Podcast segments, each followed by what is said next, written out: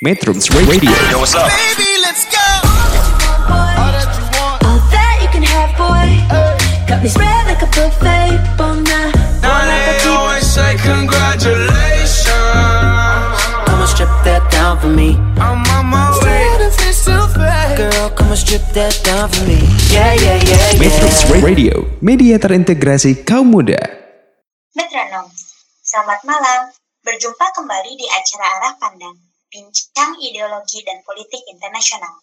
Edisi Kamis 14 Juli 2022 dari radio online Metrum Bandung di bilangan Jati Handap Bandung.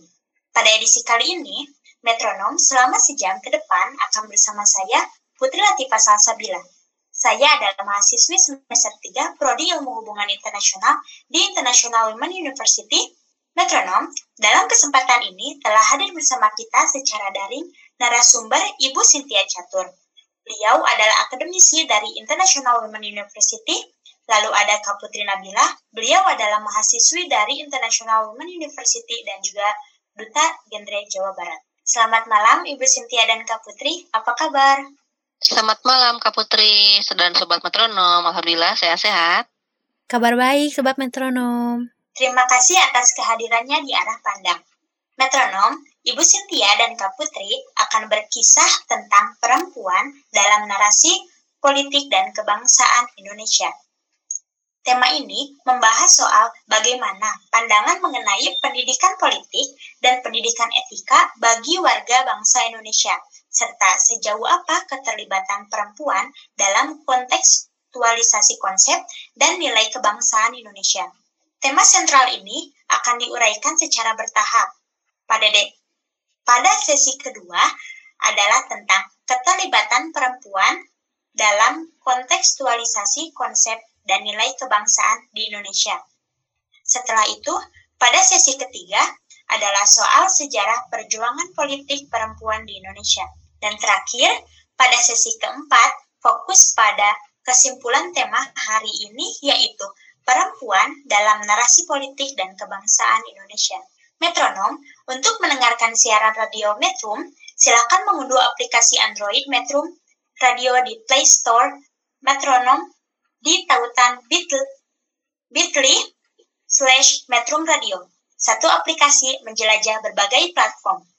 Bagi pengguna perangkat Apple, Metronom dapat menyimak program arah pandang melalui App Store online, Radio Box, Radiosnet, atau Radio.net.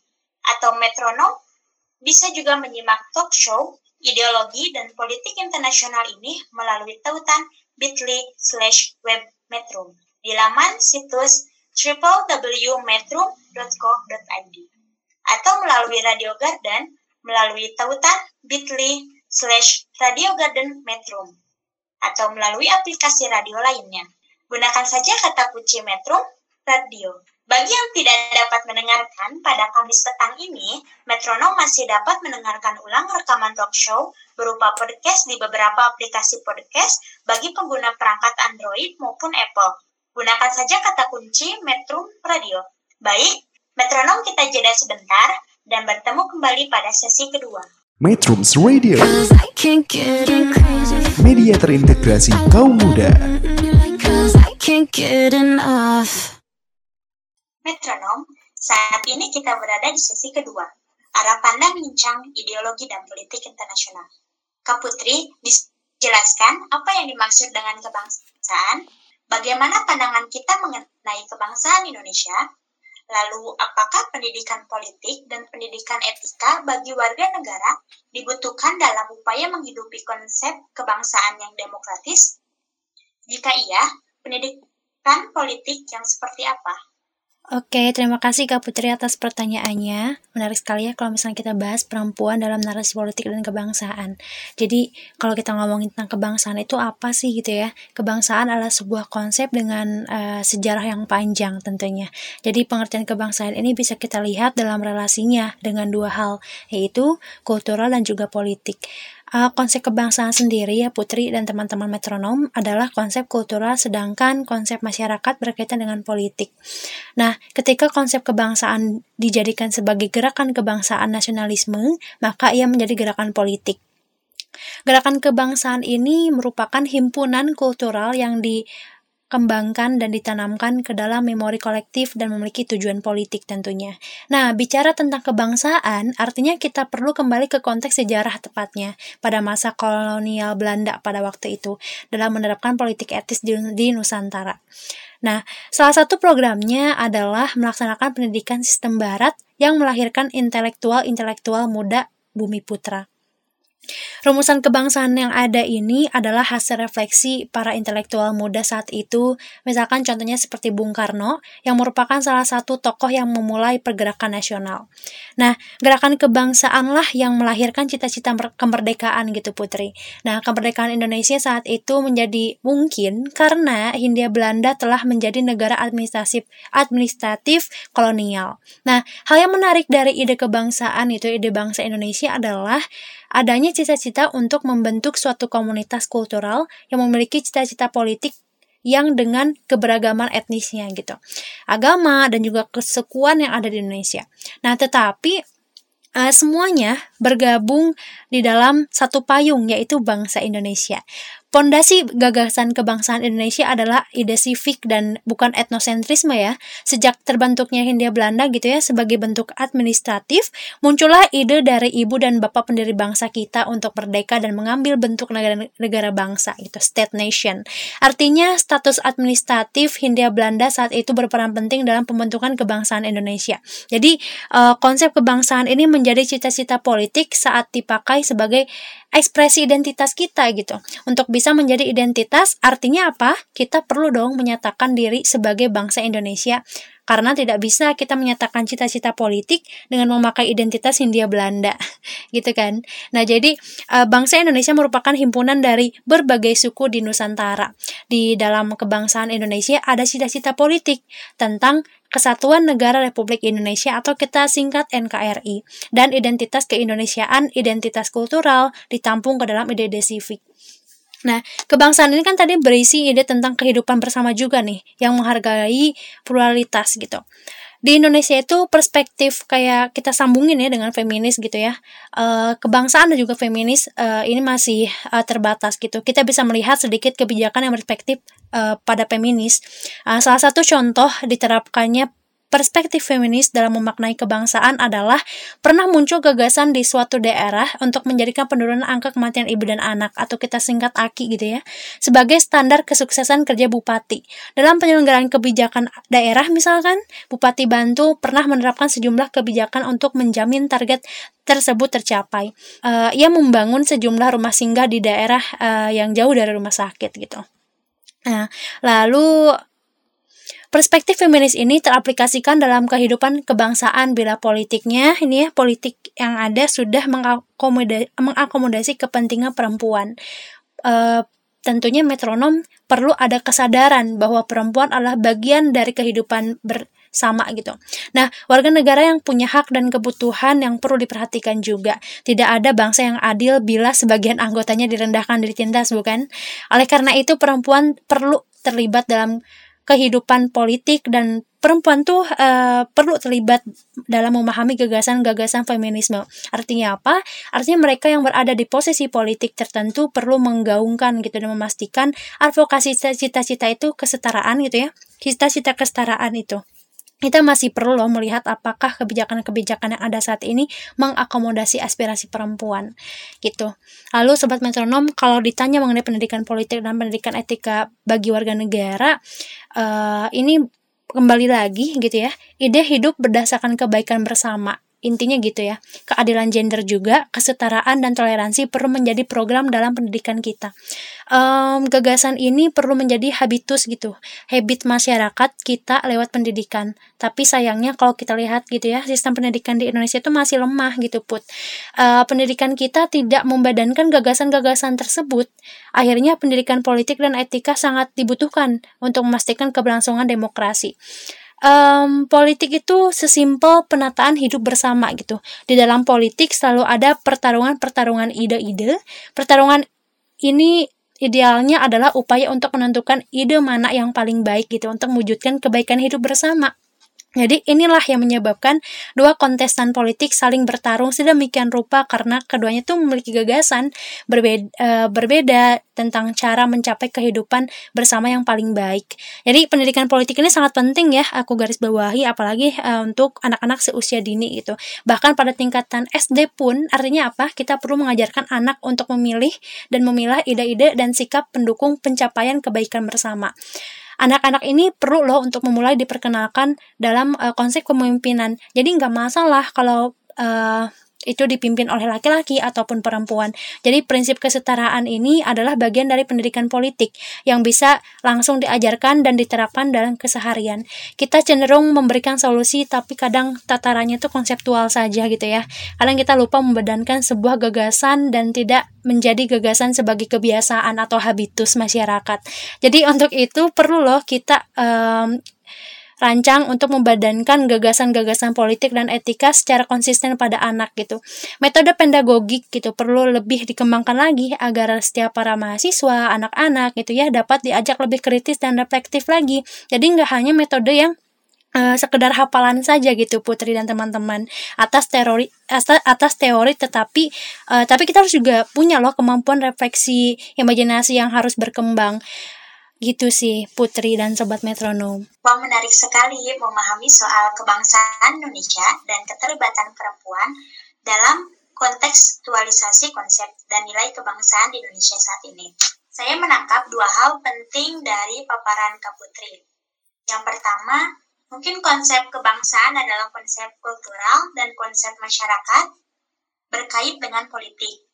Ketika konsep kebangsaan dijadikan sebagai gerakan kebangsaan, nasionalisme, maka ia menjadi gerakan politik. Lalu konsep kebangsaan menjadi cita-cita politik saat dipakai sebagai ekspresi identitas negara bangsa Indonesia.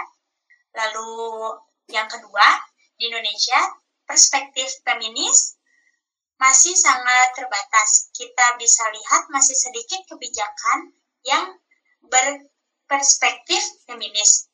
Contohnya, seperti yang tadi Kak Putri contohkan ya, yang penurunan angka kematian ibu atau yang disingkat sebagai AKI sebagai standar kesuksesan kerja bupati.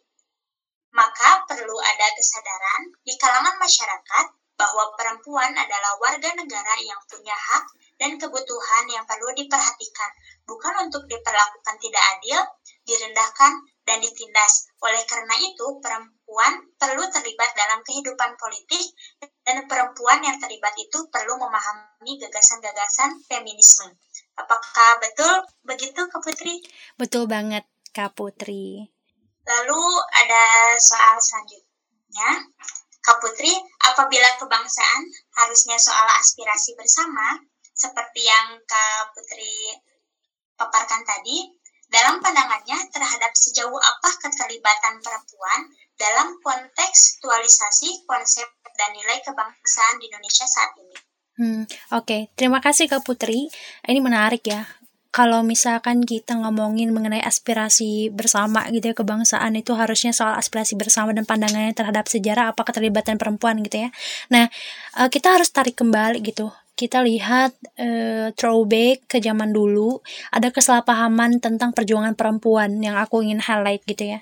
Perjuangan perempuan ini dianggap sudah mencapai tujuan bila perempuan sudah berada di posisi politik tertentu. Nah sementara uh, bila kita lihat gitu ya lebih kritis lagi apakah keberadaan perempuan pada posisi itu sudah mempengaruhi gitu hidup perempuan secara keseluruhan? Itu pertanyaannya.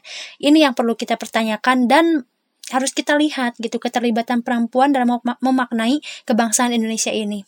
Nah, akan tetapi tentu saja ada ada capaian yang penting untuk kita aku gitu. Eh, bahwa telah ada perubahan dalam undang-undang, ya kita apresiasi lah ya adanya pendirian Komnas Perempuan, lalu perubahan peraturan di kepolisian tentang bagaimana perlakuan korban perkosaan dan capaian-capaian lainnya. Misalkan kayak yang sekarang lagi happening tuh adanya undang-undang uh, eh, TPKS gitu. Jadi itu sebagai upaya-upaya uh, yang capaiannya yang diusahakan oleh para perempuan untuk mendefinisikan hidup bersama yang baik. Karena tadi kan uh, aku highlight lagi bahwa politik itu berkaitan dengan uh, tercapainya kehidupan yang baik bagi uh, bersama gitu. Nah, kita bisa bicara uh, kebangsaan juga di sini. Artinya kita bisa uh, bicara soal kepentingan bersama. Jadi ide penghapusan kekerasan terhadap perempuan dan anak, ide tentang keadilan bagi perempuan menjadi ide tentang hidup bersama yang baik atau bonum komun. Namun hari-hari ini kita digusarkan gitu dalam upaya memberangus gagasan kebaikan hidup bersama. Gagasan ini mulai dijajah, kita rasa ya, dirampok dan diklaim oleh ide-ide sektarian gitu. Dalam hal ini keberadaan perempuan menjadi direntankan, ya nggak sih? Ngerasa nggak sih Kak Putri, teman-teman metronom, perempuan tuh menjadi hal yang uh, mereka direntankan dalam segala aspek atau domestikasi perempuan, poligami yang menggunakan justifikasi agama untuk menindas perempuan gencar dipromosikan gitu saat ini ya. Saat ini ide kebangsaan dan prinsip-prinsip sivik yang melandasinya hendak dihilangkan secara sistematis. Masuknya gagasan sektarian dalam pendidikan dan kebijakan penting loh kita waspadai. Karena apa? Karena jika tidak nasionalisme kita akan menjadi rapuh gitu Putri. Oke baik Kak Putri, terima kasih atas paparannya. Baik metronom, dua hal tadi penting bagi kita untuk memahami soal bagaimana pandangan mengenai pendidikan politik dan pendidikan etika bagi warga bangsa Indonesia. Usai ini, selanjutnya di sesi ketiga, metronom akan lebih jauh diajak memahami tentang sejauh apa keterlibatan perempuan dalam kontekstualisasi konsep dan nilai kebangsaan Indonesia. Metronom, demikian sesi kedua berlalu. Jangan ke mana-mana dulu. Sampai jumpa di sesi ketiga. Metrums Radio Media terintegrasi kaum muda Metronom, saat ini kita berada di sesi ketiga, arah pandang, bincang ideologi, dan politik internasional. Bu Cynthia, apa pentingnya memahami dan mengetahui sejarah perjuangan politik perempuan dalam kaitannya dengan kehidupan kebangsaan, khususnya di Indonesia. Baik, terima kasih Kak Putri atas pertanyaannya. Tadi sudah dipaparkan oleh Kak Putri Nabila ya, uh, tentang bagaimana sih tentang pentingnya pendidikan politik gitu ya. Nah, kalau kita bicara mengenai penting nggak sih kita memahami dan mengetahui sejarah perjuangan politik perempuan, saya rasa itu penting sekali gitu kan Kenapa? Karena kan kita juga perlu mempelajari kembali nih hasil-hasil Kongres Perempuan. Kan dalam kongres-kongres tersebut eh, para perempuan memperjuangkan banyak hal gitu ya, mulai dari pendidikan, kesejahteraan ibu dan anak, isu poligami dan lain sebagainya. Nah, saat itu isu poligami saja telah memecah suara perempuan karena ada sebagian kelompok gerakan perempuan itu yang muslim ya belum memiliki uh, kerangka konseptual tentang ajaran-ajaran agama. Lalu juga uh, berbeda dengan saat ini mereka telah mengembangkan pemahaman ya antara lain berdasarkan tafsir ulama atas kitab suci dan juga mungkin atas kajian kitab kuning gitu ya. Kan dulu kitab-kitab klasiknya uh, ulama-ulama terdahulu bisa dijadikan sebagai salah satu elemen ya dalam mengajarkan hal-hal di pesantren-pesantren terutama terutama NU saat itu. Nah, uh, saat ini sebagai perempuan itu ya perempuan muslim terutama telah memiliki pemahaman bahwa poligami itu memang ada dalam agama tetapi praktiknya itu menjadi harus uh, apa ya adil gitu kan. Eh, nyaris tidak mungkin gitu nyaris tidak adil gitu. Nah artinya ada perkembangan dalam interpretasi teks keagamaan gitu ya dan perlu dicatat bahwa pada tahun uh, 1930-an di awal terjadinya pergerakan ya dalam isu gerakan perempuan bahwa seluruh perjuangan perempuan itu e, menjadi bagian dari gerakan nasionalisme ya untuk gerakan kemerdekaan saat itu. Nah, sejarah gerakan perempuan Indonesia juga merupakan hal yang sangat penting gitu dan e, kita sih patut ya merasa prihatin karena e, saat generasi yang sekarang ini tidak lagi memahami atau mengetahui bagaimana sih gerakan perempuan terdahulu gitu. Nah, eh, hari-hari ini kebanyakan gitu ya gerakan perempuan itu direduksi menjadi sekadar LSM, jadi lembaga swadaya masyarakat. Padahal kan di masa pembentukan negara Indonesia terutama gerakan perempuan itu cakupannya eh, jauh lebih luas daripada itu. Dan gerakan perempuan itu tidak hanya bicara masalah-masalah proyek jangka pendek, tapi kan mereka memiliki visi jangka panjang tentang kemajuan perempuan itu secara keseluruhan. Misalkan yang dipikirkan itu tentang pendidikan perempuan ya seluas bangsa gitu itu yang utama. Lalu gerakan perempuan saat itu juga luar biasa ya hingga pada akhirnya uh, ada gerakannya Gerwani gitu ya. Itu sempat diberhentikan di Indonesia. Nah Nah, Orde Baru juga melunakkan gerakan perempuan dengan menjadikannya sebagai gerakan Dharma wanita. Ini mungkin lebih lebih apa lebih uh, dikenal dengan mudah oleh masyarakat ya.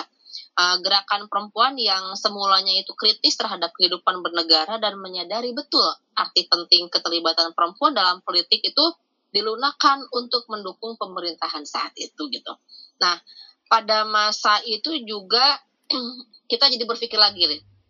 Kita sekarang bagi generasi muda gimana sih caranya memahami uh, sejarah pergerakan perempuan? Karena kan kita kalau dibilang ya sekarang itu adalah hasil kumulasi sejarah perjuangan panjang gitu. Saat ini memang sudah ada sejumlah capaian yang dihasilkan oleh gerakan-gerakan perempuan. Tapi kan sense of movementnya itu uh, apa ya dan juga mungkin semangat radikalisme ini nih yang untuk memperjuangkan kembali hidup bersama apakah masih ada itu mungkin sudah mulai uh, berubah gitu ya. Uh, lalu juga kita harus bisa kembali nih ke akar atau ke dasar yang paling mendasar mengapa sih uh, feminisme itu lahir dan mengapa sih kebangsaan itu lahir? Karena uh, bagaimanapun juga peran perempuan dalam pergerakan uh, politiknya dalam kehidupan politik juga sangat penting di Indonesia tuh sekarang ini. Mungkin seperti itu Kak Putri. Baik Bu Cynthia uh, dari penjelasan Bu Cynthia mungkin uh, saya bisa mengambil beberapa poin seperti men, uh, sejarah gerakan perempuan Indonesia adalah hal yang sangat penting tetapi banyak anak muda generasi saat ini sudah tidak terlalu mengenali sejarah perempuan. Seperti contoh yang Ibu paparkan bahwa akan pergerakan perempuan di masa lalu pada tahun 1930-an, di awal terjadi isu pergerakan, di dalam gerakan perempuan bahwa seluruh perjuangan perempuan masuk menjadi bagian gerakan nasionalisme untuk gerakan kemerdekaan. Lalu penting juga nih bagi generasi muda untuk memahami sejarah gerakan perempuan karena yang kita miliki sekarang adalah hasil kumulasi sejarah perjuangan panjang masa lalu perempuan-perempuan sebelum kita. Bagaimana menurut Bu Cynthia? Iya betul Kak Putri seperti itu secara garis besar ya. Lalu nih Bu, kalau bagaimana konsep patriarki dalam pernikahan anak menurut Ibu sendiri? Ya, kita bicara konsep patriarki. Tapi mungkin tadi sebelum masuk ke tentang konsep patriarki nih ya, mungkin ada sedikit uh, bahasan tentang gimana sih sekarang kan kita sudah bicara di, di apa ya masa reformasi gitu mungkin ya. Jadi banyak sekali eh, perubahan-perubahan tentang pemahaman dalam praktik kehidupan kebangsaan gitu.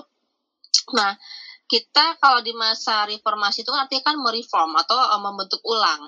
Nah, juga ada juga yang memaknai bahwa reformasi itu kembali ke ide paling dasar gitu. Nah, di sini juga kita lihat bahwa dalam reformasi ini kan apakah kita sudah sesuai dengan cita-cita awal bangsa atau belum nih? Jadi kita harus uh, harus kita uh, apa kaji ulang gitu kan. Lalu apakah kita juga perlu kembali ke gagasan-gagasan awal ya mengenai ide-ide saifik gitu ya bahwa para pendiri bangsa ini uh, apa ya ingin uh, apa ya muncul dengan gagasan-gagasan yang baru bukan dengan gagasan keagamaan ataupun etnisitas gitu. Nah ini juga harus kita perdalam lagi. Sehingga tadi kalau kita nyambung ke pernyataan mengenai hmm, patriarki gitu ya, di mana sih sebetulnya yang ada di Indonesia gitu. Nah kalau kita bicara hal yang seperti itu, mungkin uh, sejak dulu gitu kan isu patriarki menjadi isu yang sangat uh, apa yang mengakar gitu. Bagaimana pergerakan-pergerakan perempuan juga itu muncul awalnya karena ada patriarki. Di saat uh, perempuan merasa terkekang dalam kehidupan rumahnya, lalu saat ada batasan-batasan dari para perempuan gitu kan, tadi masalah pendidikan dan lain sebagainya gitu. Nah, sehingga di situ juga kita ya tadi harus mereform lagi. Jika memang negara ini membutuhkan perempuan, maka pergerakan perempuan juga memang harus di e, dilibatkan gitu dalam hal ini dalam dalam hal politik misalkan gitu ya. Nah, artinya di situ akan ada sebuah proses ya di mana e, saat sekarang ya kita udah 20 tahun nih reformasi nih.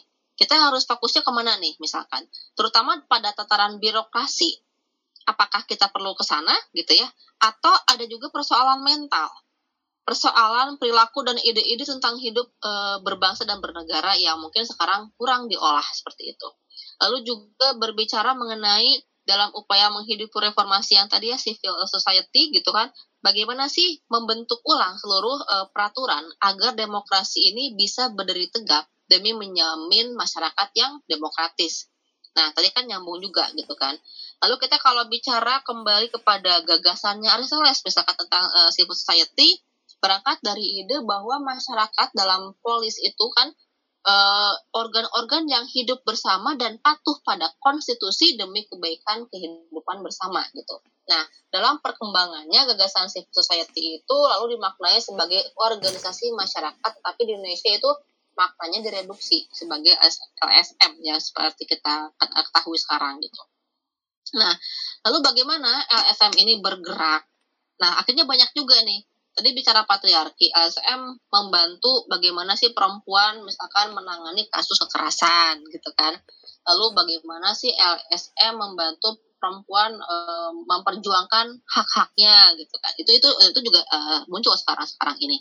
Nah, tapi juga setelah 20 tahun reformasi ini kan penguatan dari civil society itu eh, apa ya tidak seluruhnya tersentuh oleh LSM. Ironisnya bahwa eh, perlahan justru sebagian dari masyarakat kita itu malah terjerumus ke dalam ide-ide sektarian pada akhirnya. Nah, jadi kita harus kembali nih mereformasi bagaimana sih Indonesia ini apakah negara dengan dasar agama atau etnisitas atau juga di menggunakan prinsip dasarnya adalah civic tadi. Nah, sehingga uh, apa ya tadi kita ada proseduralnya, lalu juga kita juga berbicara mengenai kita akan menyingkirkan hak-hak kaum minoritas kah gitu ya? Atau bagaimana? Atau kaum minoritas harus kita dukung, harus kita uh, apa ya? motivasi gitu loh agar mereka bisa masuk juga ke ranah pemerintahan misalkan seperti itu.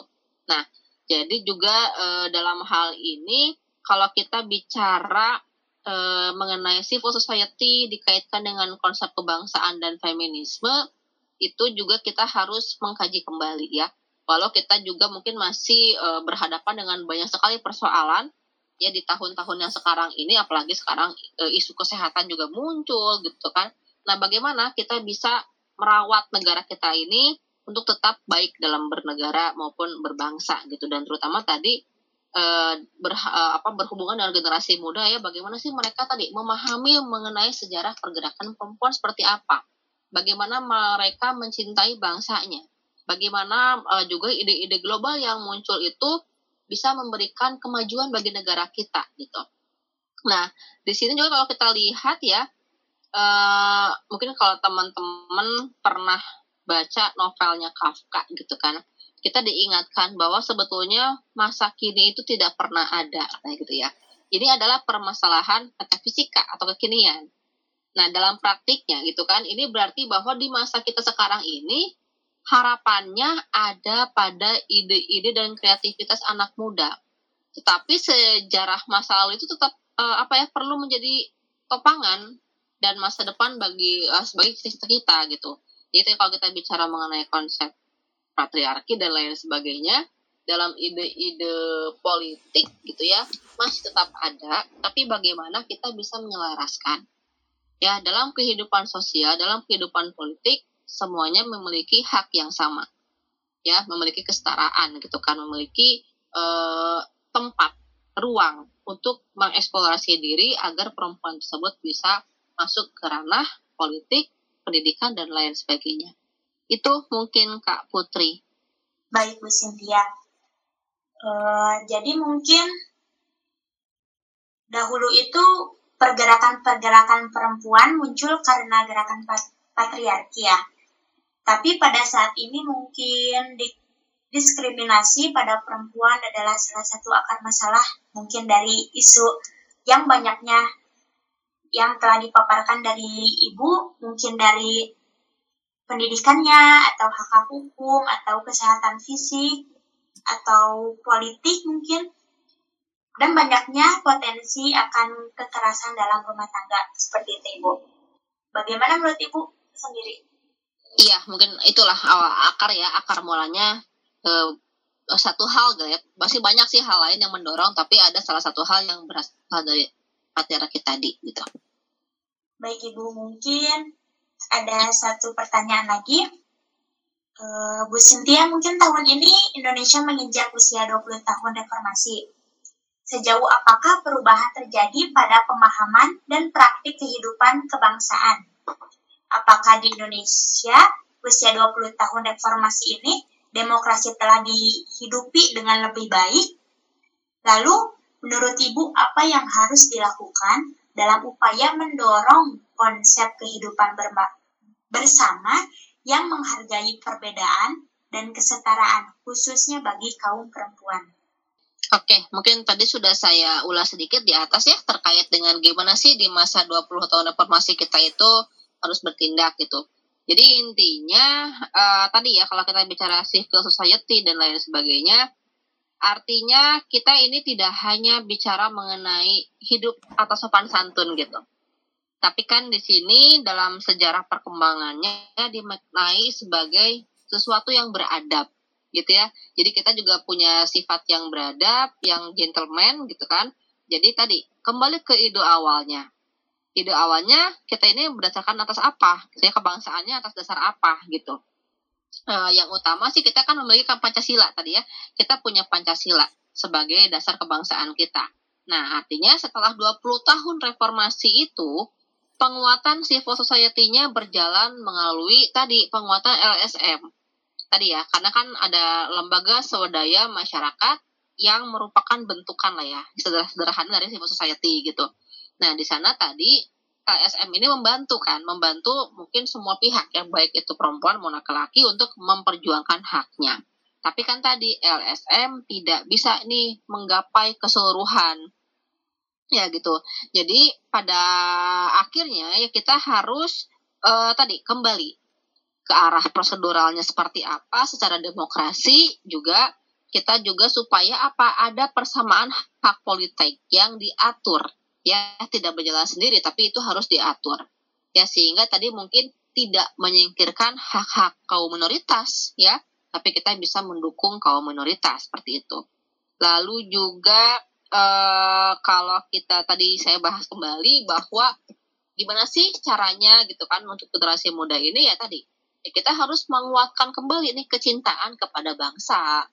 Lalu juga menguatkan lagi ide-ide global dan kemajuan teknologi yang kita miliki itu sih mungkin Kak Putri Baik, terima kasih Bu Catur atas paparannya. Baik, metronom, sebagai rujukan dua hal tadi, tadi tak dipungkiri bermanfaat bagi metronom untuk memahami soal perempuan dalam narasi politik dan kebangsaan Indonesia.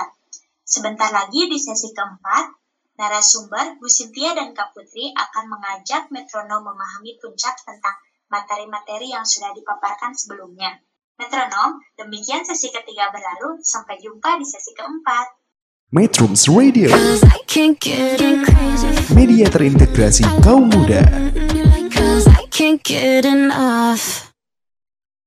Metronom, tibalah kita di penghujung acara. Ini merupakan sesi keempat, arah pandang bincang ideologi dan politik internasional. Tadi kan kita sudah mendengarkan paparan dari kedua narasumber kita, Bu Sintia dan Kak Putri. Bagaimana kita membahas persepsi ini? Sobat Metronom, mari kita dengarkan simpulan dari materi yang telah dipaparkan oleh Bu Sintia dan Kak Putri hari ini. baik eh, mungkin saya dulu ya Kak Putri ya ya baik sobat metronom tadi sebelumnya kita bahas mengenai kalau saya tadi bagian sejarah gitu kan bagaimana sih generasi muda memahami sejarah gitu Eh, mungkin saya tadi ada yang tertinggal untuk menyampaikan ada contoh lah ya, contoh kasus. Bagaimana gitu, apakah ada anggapan pelanggaran HAM di masa lalu itu apakah penting untuk dipersoalkan lagi di masa sekarang gitu ya? Karena dianggap sudah masa lalu gitu kan. Lalu kita juga merasa kita harus berorientasi masa depan gitu. Nah, itu kan sebetulnya bagian dari sejarah. Nah, itu menjadi sangat penting sebetulnya karena apa? Akan ada ingatan kolektif Khususnya di Indonesia itu banyak sekali korban pelanggaran HAM, termasuk perempuan. Nah, ingatan itu kan termasuk dalam politis juga sebetulnya. Nah, reformasi bisa berjalan hingga hari ini karena ia berdiri dan dibangun dari darah pada para korban juga nih, terutama pada uh, bulan Mei tahun 98 itu saat itu ada tragedi Trisakti gitu ya. Nah, Semanggi satu dan juga dua itu kan juga salah satu uh, apa ya kejadian yang ingat kita ingat uh, selamanya gitu kan kalau memang me, apa merasakan pada saat itu. Namun kan generasi sekarang mungkin tidak tahu. Nah maka dari itu sejarah ini uh, ada baiknya disampaikan kepada generasi muda supaya apa? Kita kembali kepada cita-cita kita tadi. Ya saat pergerakan perempuan di masa lalu itu untuk uh, kegiatannya lebih ke nasionalisme ini pun sama gitu. Jadi cita-cita reformasi apakah tercapai atau belum saat itu? Nah, kita kan akan bisa menjawab pertanyaan tersebut jika kita kembali kepada sejarah. Visi misi kita dulu apa gitu. Nah, melihat sekarang kita perlu tetap bergerak dengan cepat, sistematis gitu ya, uh, agar tidak hilang ide-ide civic yang sekarang ada gitu. Dan kita juga harus menyadari bahwa saat ini kita dihadapkan pada e, sejumlah persoalan yang serius. Ya tadi, bukan hanya radikalisme, ya, tapi justru adanya upaya menyempitkan pemikiran anak muda dan perempuan melalui ide-ide agama. Bukan berarti agama sesuatu yang e, menghambat, tapi kadang ada pemahaman yang kurang tepat saat kita berbicara mengenai agama gitu. Uh, dan di Indonesia itu uh, kita harus optimis gitu ya dalam menghadapi segala macam persoalan karena kita memang plural, plural gitu ya. Jadi kalau kita bicara agama banyak, etnis kita banyak. Kita tidak bisa terkungkung dalam satu sisi saja. Kita harus bisa membuka semuanya. Nah, uh, pada akhirnya juga kita perlu sadari ya bahwa demokrasi itu tadi adalah tentang hidup bersama maka dari itu keanekaragaman yang kita miliki terutama dalam hal tadi ya pembelajaran politik bagi perempuan, bagaimana perempuan berperan dalam pembangunan dalam negara juga harus kita pelajari lagi sehingga para perempuan diberikan hak, diberikan wadah dan tetap bisa menjalankan kegiatan ya sesuai dengan porsinya masing-masing seperti itu mungkin Kak Putri. Angga Kak Putri Nabila mungkin bisa menambahkan. Baik, terima kasih Bu Catur. Kalau aku ke Putri Sobat Metronom ingin sedikit menegaskan gitu ya teman-teman. Kita perlu uh, menghidupkan kembali nih iklim kritis dan dialogis. Penting uh, juga untuk kita memanfaatkan teknologi yang ada untuk saat ini untuk menyebarkan nilai kemanusiaan kebangsaan teman-teman. Jadi uh, kita perlu terus memperjuangkan gagasan keadilan dan kebaikan bersama secara konsisten dan sistematis. Karena tadi balik lagi yang tadi kata Bu Catur, kita adalah negara demokrasi yang mana capaian capaiannya adalah hidup bersama gitu.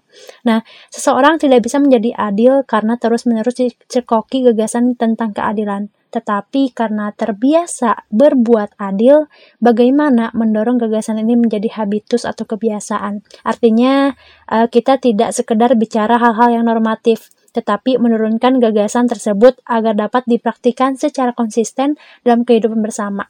Um, jadi kita perlu menurunkan gagasan feminisme menjadi praksi sosial gitu ya, dan tidak hanya pada tataran konseptual, perubahan senantiasa berangkat dari hal-hal yang sederhana mungkin dari sehari-hari tetapi dilakukan secara konsisten. Jadi pesannya adalah teman-teman uh, dengan menghidupkan iklim yang kritis dan dialogis tidak mempersempit perempuan dalam domestifikasi saja uh, dan melihat tadi dari sejarah perempuan itu menjadi pembuka cakrawala kita bagi perempuan-perempuan yang sedang berjuang saat ini untuk kembali lagi ke gagasan-gagasan tentang keadilan, kemudian juga gagasan mengenai kesetaraan gender dan juga uh, mengingat negara kita adalah negara plural yang uh, kita punya banyak hal yang saling bersinggungan yang bisa menyebabkan lapisan bawang.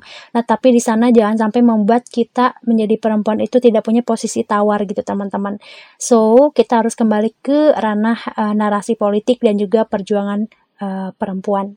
Mungkin gitu, Kak Putri. Wah, sangat bermanfaat pembahasan kita hari ini. Terima kasih untuk kedua narasumber kita hari ini, untuk Bu Sintia dan Kak Putri yang telah membagikan ilmunya. Semoga sehat selalu dan semoga kita bisa bertemu kembali di acara podcast selanjutnya. Metronom, demikian sesi keempat telah berlalu. Artinya, perjumpaan kita harus diakhiri di sini. Semoga perbincangan tadi tentang perempuan dalam narasi politik dan kebangsaan Indonesia bermanfaat bagi metronom sekalian terutama dalam penambah wawasan dan menentukan arah pandang. Kami mengucapkan terima kasih atas kebersamaan metronom selama sejam berlalu. Semoga sehat selalu. Sampai jumpa kembali Kamis pekan depan dengan topik-topik yang menarik. Tetap stay di Metro Radio, media terintegrasi kaum muda dalam jelajah komunitas. Selamat malam. Metro Radio. Yo, what's up? Baby, let's go. All that you can have, boy. Got me spread like a buffet. Bon Now they always say congratulations. Come on, strip that down for me. I'm on my way. Girl, come on, strip that down for me. Yeah, yeah, yeah, Metro yeah. Radio, media terintegrasi kaum muda.